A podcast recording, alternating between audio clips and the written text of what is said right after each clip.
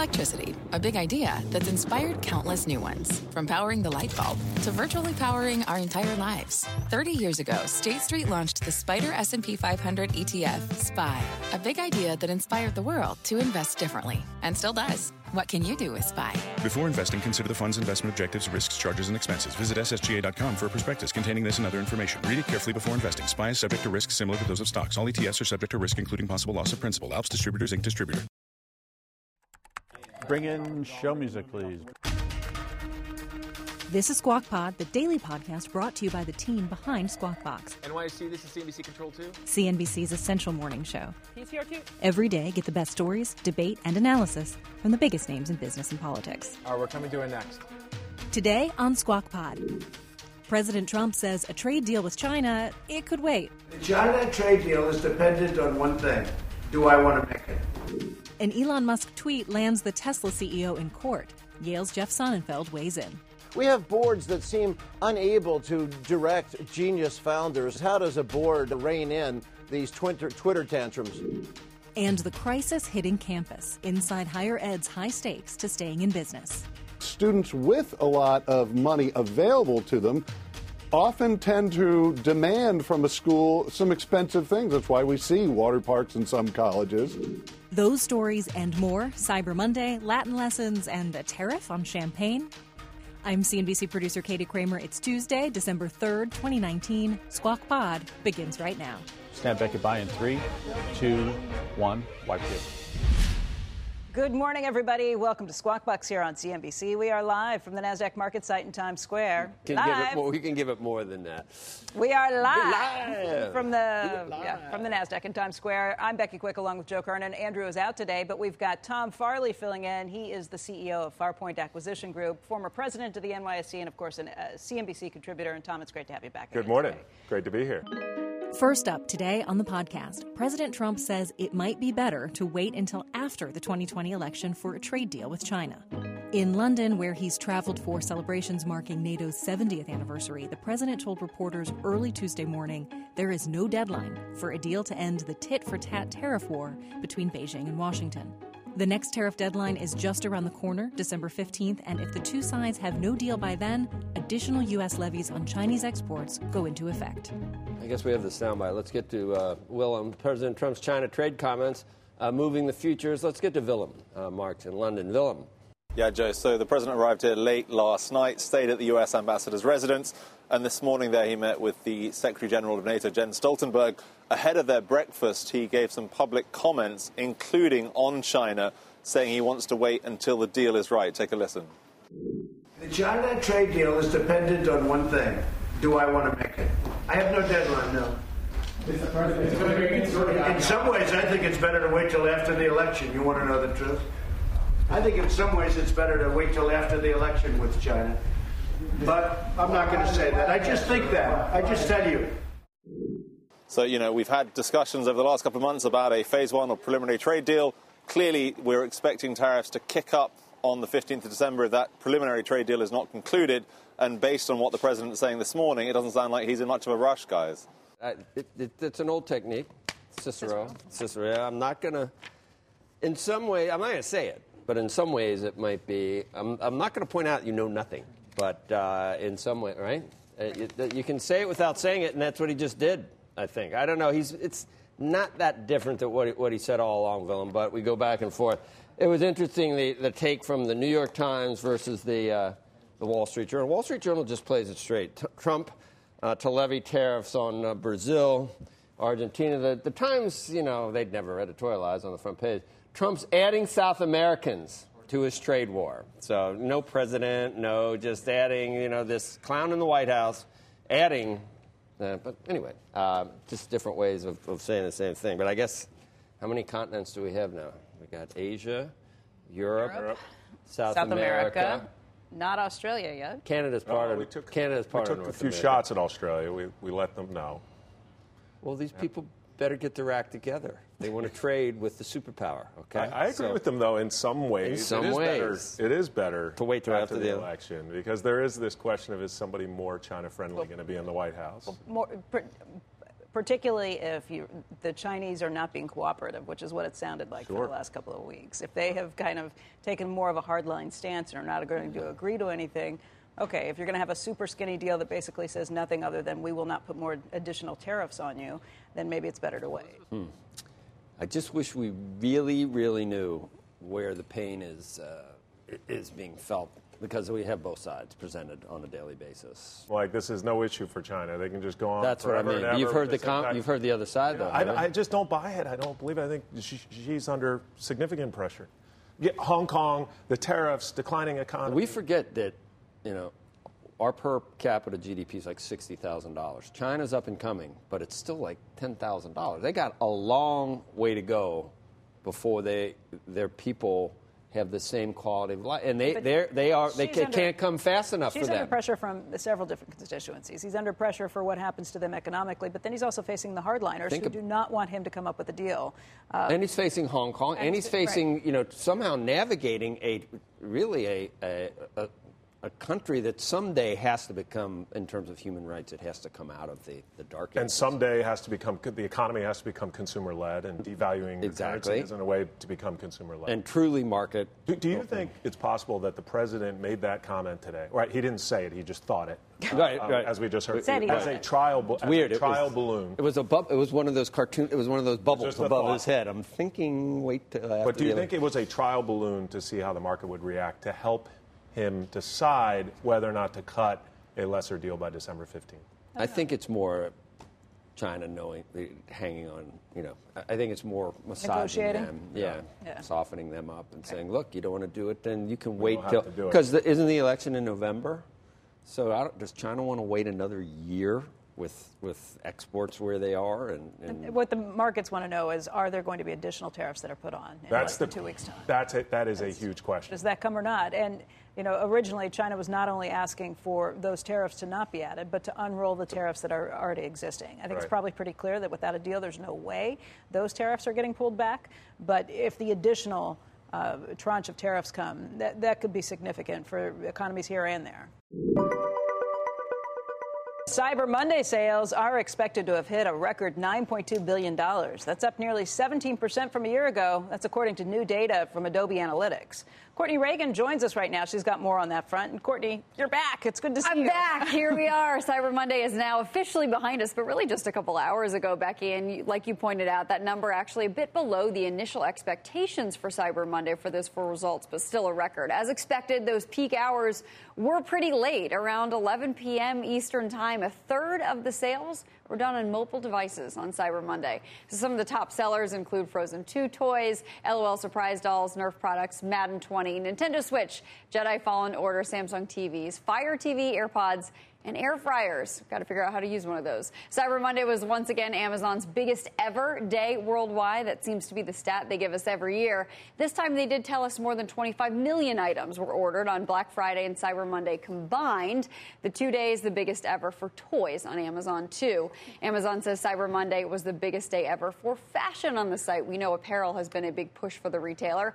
Amazon sold millions more devices this year. Bestsellers ag- again include the Echo Dot and that Fire TV stick. Interesting though, Adobe also said on Black Friday states that recorded more than two inches of snow saw a 7% increase in online sales. And I think that's interesting because when I've asked about whether snow helps online sales in the past, at least on non holiday shopping days anyway, there really hasn't been a discernible difference. But I guess if it's Black Friday and you're going to shop anyways and it's snowing, then you will move online. But typically that doesn't happen. I went to the mall yesterday to actually buy things because I figured it'd be a great day. It was snowing, nobody was there. It was the easiest way to move around. It's probably the easiest it's going to be for the rest of the holidays. Yeah, that's a really good point. I mean, retailers want it cold, but they want it dry. They don't want it raining, they don't want it slushy, and they don't really want snow because it does deter people from going out. But we haven't always seen those sales translate online, interestingly enough. I've looked into that. Uh-huh. When you have big snow days in New York, do then people shift, shift online? And it hasn't happened. Sometimes they just lose the sales. Yeah. Exactly, they just lose the sales. But it did seem to happen, at least on Black Friday. I'm kind of feeling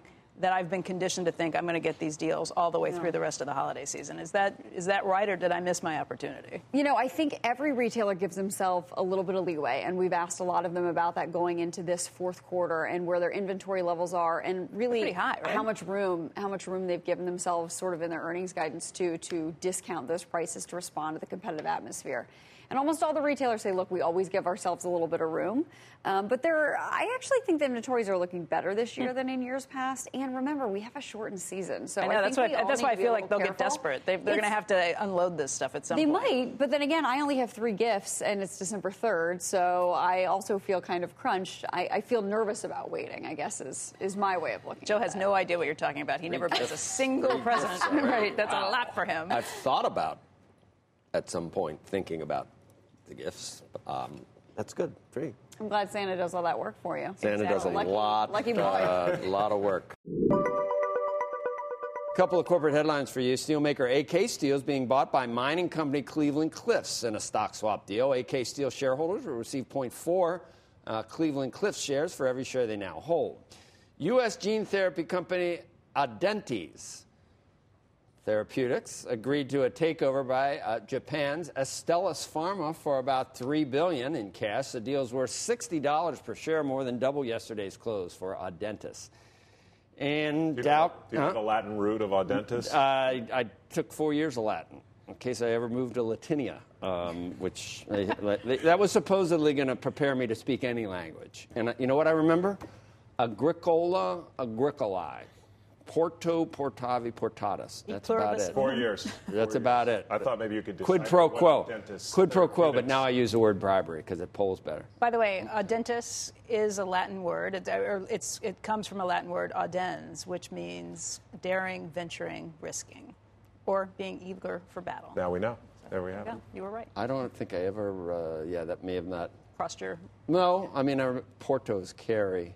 Agricola as a farmer. Um, that's about it, unfortunately. No, there's some legal terms, I guess, right? That I. Quid and, pro and- quo. and- and- and- and- I know another one. A lot of our segments go on ad nauseum. Um, I think that's. All right, let's end this one. Farley, do you know what why you slap a punitive duty on something? Do you know why you slap it? Why it's always a slap? Do you know why it's a slap? Yes. I'll tell you why Yeah. it's a slap. You do. Well, I, no, I just infer from the word that it's you're angry Why at would somebody nope, and there's a- nope, nope, Some of nope, nope, nope. When the stuff used Oh, to be coming slapped the in, they would on the actually ship. Oh, slap yeah. the The duty. The piece of paper. Right there. that- well, not that. Yeah. What'd you say? Du- duty, du- duty. Bengals, Bengals. the Trump administration, right there, said it may slap. You could say levy, couldn't you? You could. Okay, but slap nearly is so as much. Uh, no, slap. They're slapping because these are punitive duties of up to 100 percent on 2.4 billion dollars of imports of French champagne, among other things, handbags, uh, cheese. Talking France, champagne and cheese, right? Uh, and other products. The move is a response to France's new 3% digital services tax on companies with more than 27 million in French revenue. The U.S. Trade Reps Office says its investigation found that uh, the French tax was unusually burdensome for U.S. companies, including Google, Facebook, Apple, and Amazon. Here's President Trump speaking about two hours ago at the NATO summit in London. Emmanuel had an idea. Let's tax those companies. Well, they're American companies. I'm not going to let people take advantage of American companies because if anyone's going to take advantage of the American companies, it's going to be us. It's not going to be France.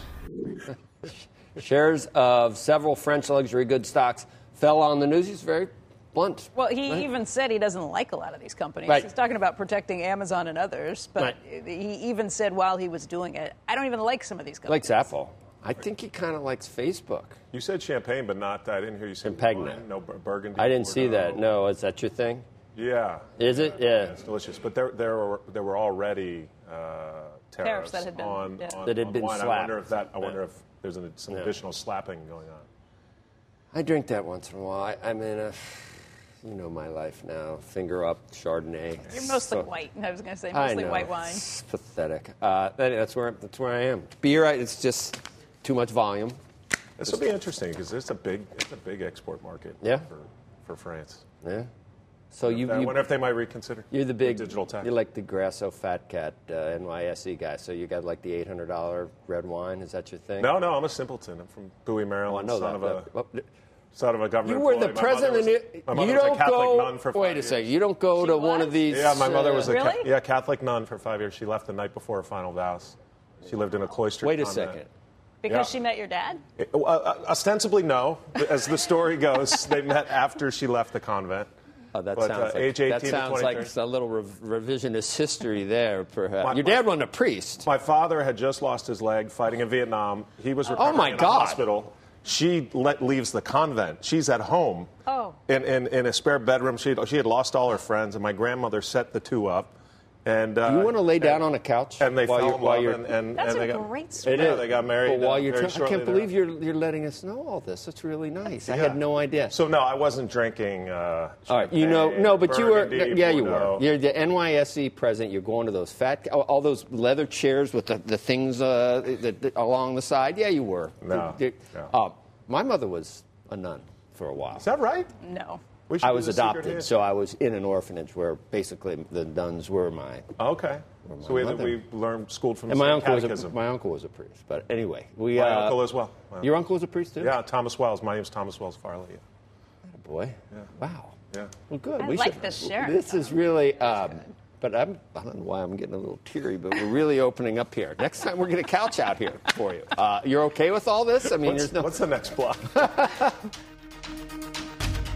Cheese will be next. Next on Squawk Pod, Elon Musk's Twitter talk that's putting him on trial.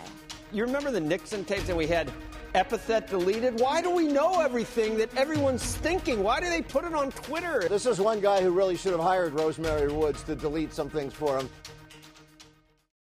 What's on the horizon for financial markets? At PGIM, it's a question that over 1,400 investment professionals relentlessly research in pursuit of your long term goals. Specialized across asset classes, but united in collaboration, our teams provide global and local expertise. Our investments shape tomorrow, today. Pursue your tomorrow with PGIM, a leading global asset manager.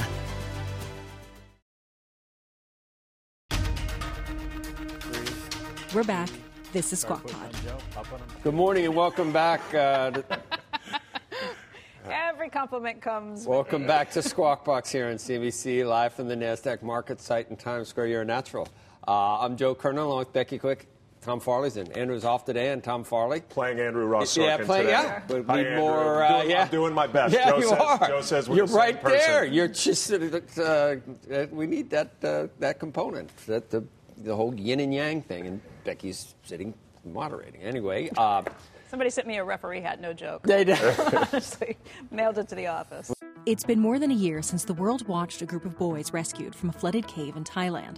Now, something that Tesla CEO Elon Musk said during that crisis in July 2018 is landing him in a California courtroom set to begin trial today. Jane Wells is in California as well. She joins us with more on what to expect. Hi, Jane.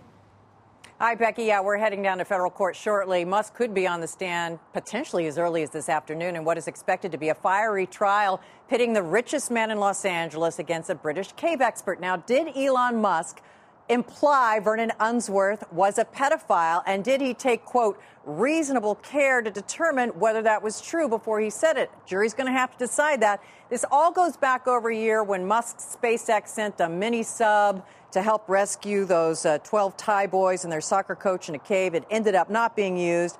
Unsworth was there, called the sub a PR stunt, saying Musk could, quote, stick his submarine where it hurts. Well, Musk then went to Twitter saying he never saw Unsworth on scene in Thailand and then tweeted this Sorry, pedo guy, you really did ask for it, followed by another tweet Betcha a signed dollar, it's true. Now, Musk later deleted the pedo guy tweet and apologized, but doubled down in a series of emails to BuzzFeed suggesting Unsworth was a child rapist. Now, Unsworth is sued for defamation. He actually wants to use those BuzzFeed emails as evidence of Musk's state of mind that Musk wasn't joking around when he said pedo guy.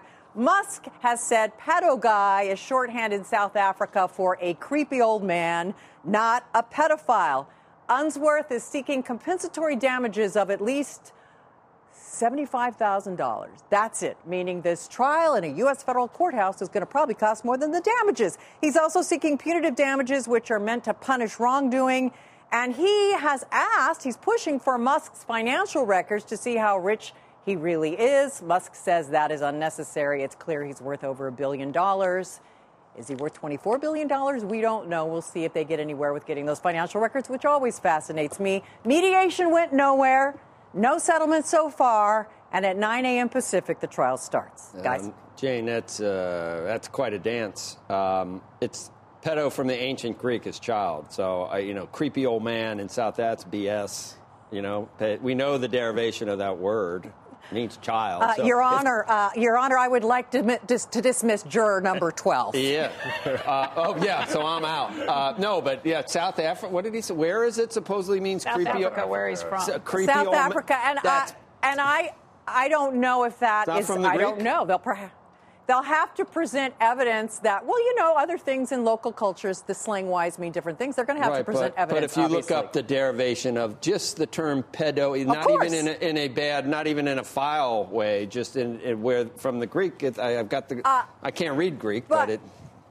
But uh, Musk is also pushing for jury instructions to be clear that jurors can determine whether or not he was saying something as a statement of fact Right. or as a insult, and um, whether that then uh, is defamation. So, know, you- what about the emails? Do you think those will definitely make their way into evidence? Because that's pretty oh, so far in the terms of judge is letting the the judge is letting them in. What's interesting is Unsworth was originally suing for defamation with the emails and the tweets. For some reason, is just focusing on the tweets now, but wanting to use de- the emails where he where, where Musk refers to him as a, a child rapist as state of mind. So that's really it. Was Musk joking? Or was he being serious in his accusation? Well, he also hired a detective to investigate the guy. Yeah. I mean, there's a lot that kind of shows Yeah. this was more than just a casual insult. Is there, is there an impact well, on the? yeah. uh, is there an impact on Tesla, the business here, Jane? Uh, so far, I don't. I mean, out. if he look, so so he has to pay seventy five grand. So maybe the jury has punitive damages. It's it's it's all out of his pocket or uh, whatever. I don't see it being large enough to have an impact. And my goodness, if you know, with Elon Musk is the master of diverting attention to Yeah. other things like my shiny new truck. Why didn't he just settle? I don't get it. Why, why would I- mediation this go is nowhere? this is so fascinating, Becky, that federal taxpayers are are footing the bill to use a courtroom for this today over two guys who couldn't come to some sort of agreement through mediation. Look, often a settlement comes about after you pick a jury. You take a look at the jury, and one side or the other decides, oh, you know what, let's go ahead and settle. By the way, Unsworth is also suing in court in UK, so there's two lawsuits going on at the same time. Jane, thank you. Great to see you. Keep us up to You bet. speed today. Uh, for more on Musk's legal challenges, let's welcome Jeff Sonnenfeld. He's the Yale School of Management's Senior Associate Dean for Leadership Studies. He's president of Yale's Chief Executive Leadership Institute, also a CNBC contributor. And Jeff, what do you think? Well, Becky, I, I think after that fabulous discussion that the uh, four of you just had, you might wonder what more is there to add. And there are some nuances. Jane wondered why they were dropping the emails. Well, they're dropping the emails to narrow the defamation suit just on the tweets, as I understand it, because the emails were labeled uh, off the record, confidential, so that his intention on the emails weren't so clear to have a mass publicity the way he clearly wanted to publish these tweets because he did so. And that's that nuance. Tom asked a really good uh, question. What's the impact on the company? Uh, and uh, hi, Tom, by the way. And I think that that, uh, that is compelling. It's a distraction, as you, you point out, a master distraction. But it also just shows another one of these boards that has uh, fear of founder issues. Whether or not we're looking at Facebook and Mark Zuckerberg, or of course uh, looking at the problems with Adam Neumann and, and WeWorks, or Jack Dorsey is going off on some uh, str- strange uh, adventure to Africa that makes a lot of sense for somebody else in the company to do, but to disappear for six months to leave to leave both Twitter and Square as the CEO of two companies. We have boards that seem unable to direct genius founders, and in this case, until this past several months where Musk seems to have cleaned up his act. We had a, a fairly reckless person out of control, and that's the that's the significance, Tom. Is as how does a board uh, uh, uh, kind of rein in these Twitter Twitter tantrums? Jeff, great, great to see you again. I, I, I had a question about that exact kind of meltdown that uh, Elon had around about a year, year and a half ago. There was the whole funding secured 420 Uh, there was a board that was a bit lame, quite frankly. Ha- has the company made improvements in its governance in, in the past year, year and a half from your perspective? Yeah, it seems uh, that he was making mockery of the initial SEC settlement, which, amazing, this was happening at the same time is that, that 420 stock dangling, which seemed not to be based on any facts in terms of the, the private placement, as that melted down, it was the same time that Musk was, was coming out with these uh, nonsensical attacks on Pedo Man. And you're, you're wondering, Joe, you're wondering what else could be a derivation, derivation of, of pedo. One of the producers here, Jessica, suggested uh, that maybe he was talking about pedestrian and Foot. maybe somebody who just walks You know, around a lot. You're in a but- whole different area of perversion with the foot. So I don't, you know, we don't need Yes. to, right? I mean, they don't need to. That's that doesn't help. That doesn't help. I don't even understand that. What are you talking about? Hey Jeff, you, Jeff, Yeah, you know what I- I, was also thinking of Jeff? Do you remember the good old days? uh, I remember. You remember the Nixon tapes, and we had epithet deleted. Why do we know everything that everyone's thinking? Why do they put it on Twitter? I mean, we used to have some decorum, yeah. didn't we? The social Yeah, we're- media. i- i- this is this is one guy who really should have hired Rosemary Woods to delete Yeah, something to for him. delete some things. He, he was Yeah, having it's- a, it's- it's- a meltdown. Twitter is it, Twitter is so it's like nitroglycerin. You know what I mean? You gotta when you see it, you just it's, don't it's put crazy. things it's, on it's self-imposed. He was having a tantrum. He could have gotten himself out of this, and it's uh, it's uh, completely unforced errors. And instead of coming up with a settlement, as we know, is uh, the best settlements usually are in the courthouse steps. So maybe something will be ha- will happen before midday today. Uh, but surely this this didn't have to happen. It's it's foolish. It's a tantrum. Uh, and you know we had a heroic story. It was it was 18 days to rescue these poor kids, these these 12 uh, stranded soccer players and and their coach. Uh, and that's what should have been celebrated. Instead, distracting the attention onto this. And, uh, and here we have the successful launch, or at least the dangling of the prospective launch of the Cybertruck with a quarter of a million uh, uh, folks uh, putting $100 down, fully refundable, uh, to buy. And uh, we've seen that the uh, uh, some some successes out there with uh, that have su- surprised people with a profitable last quarter. Why distract with this kind of nonsense that he gets into? Jeff, Yeah. it's great to see you. Thanks, Jeff. Thanks. Coming up, you know about student debt, but college debt? One in five, 20% of small private colleges are in what they call fundamental financial stress. A brewing crisis in higher education. Straight ahead on Squawk Pod. People today can spend half their lives over 50. So it's good to be financially ready for what's important to you as you get older, like a family vacation. Or starting your dream business. Welcome to Connie's Coffee. How may I help you? AARP's trusted financial tools can help you plan for whatever your future holds. That's why the younger you are, the more you need AARP. Start planning today at aarp.org/moneytools. Whether you're a morning person or a bedtime procrastinator, everyone deserves a mattress that works for their style. And you'll find the best mattress for you at Ashley. The new Tempur-Adapt collection at Ashley brings you one of a kind body conforming technology, making every sleep tailored to be your best. The collection also features cool to the touch covers and motion absorption to help minimize sleep disruptions from partners, pets, or kids. Shop the all new Tempur-Adapt collection at Ashley in store or online at ashley.com. Ashley, for the love of home. Welcome back to Squawk Pod. Here's Joe Kernan. Three, two, sorry, push on Joe. Up on him, cue. Students aren't the only ones crushed by debt. Uh, private colleges are under stress, and some are going out of business. Our Scott Cohn joins us now uh, from one Ohio school that uh, is determined to buck the trend. Hey, Scott.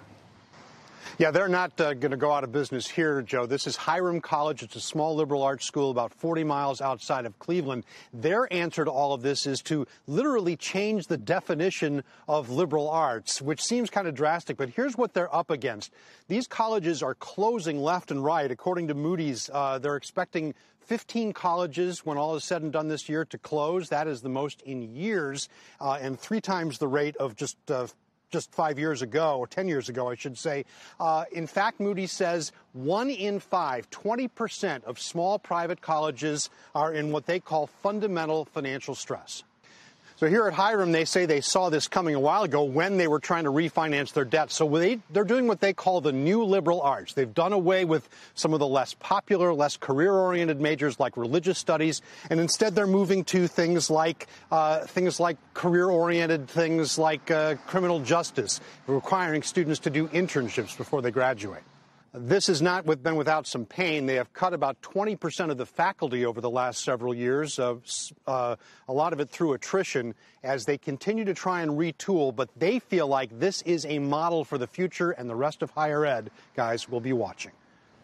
All right, Scott, thank you very much. For more on the sustainability of high college tuition, let's bring in our guests. Joining us right now is Neil McCluskey, Cato Institute's Center for Educational Freedom Director, and Andre Perry, Brookings Institution's Metropolitan Policy Program Fellow.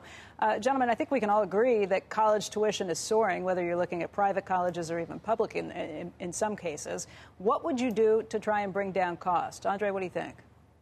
Yeah, the, the, the first thing we really need to do is do a reset um, I was a college administrator for years, um, and I've never seen a college uh, tuition hike a president didn't like. When, there, when something went wrong in a, the College of uh, Natural Sciences, they um, lifted tuition um, for, the, for the entire student body. At some point, we need to control costs and set caps or limits on how much um, you can raise tuition. And that's why I'm supportive of states that are trying to uh, bring more transparency um, to the, the college financial uh, crisis. Andre, yeah. how, how, do you think government uh, uh, subsidies for loans has, has impact, impacted tuition increases, making it yes. very easy for students to borrow money even if they're not otherwise uh, able to afford it?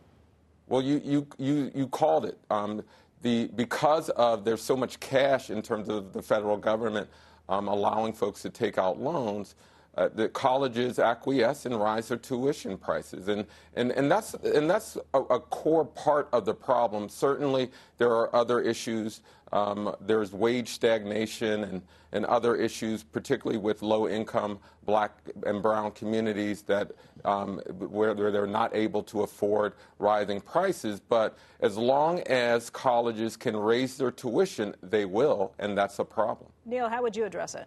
No, I think that's absolutely right. I mean, the evidence is pretty clear that colleges are always looking for money because they always see something they think is important to do. Mm-hmm. And as long as the federal government supplies lots of loans and also grants, but the loans are the biggest problems, and tax credits and lots of other uh, aid to students, the schools will always look to those students as a source of funding. The other thing is colleges are, are also sort of caught because students with a lot of money available to them often tend to demand from a school some expensive things. That's why we see water parks in some colleges.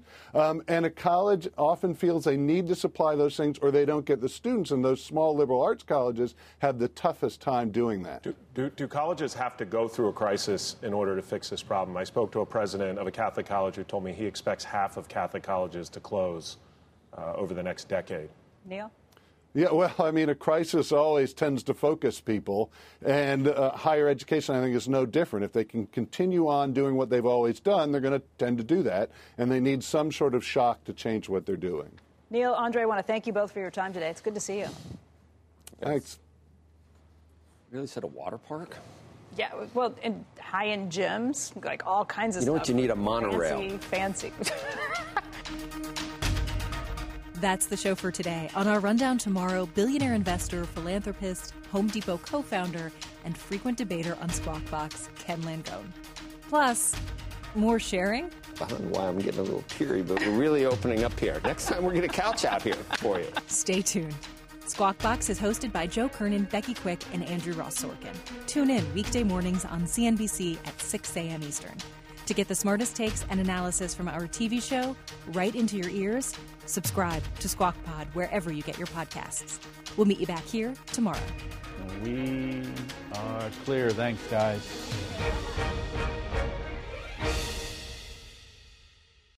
People today can spend half their lives over 50.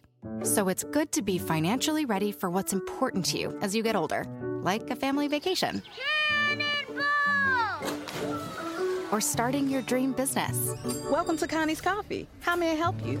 AARP's trusted financial tools can help you plan for whatever your future holds. That's why the younger you are, the more you need AARP. Start planning today at aarp.org/moneytools.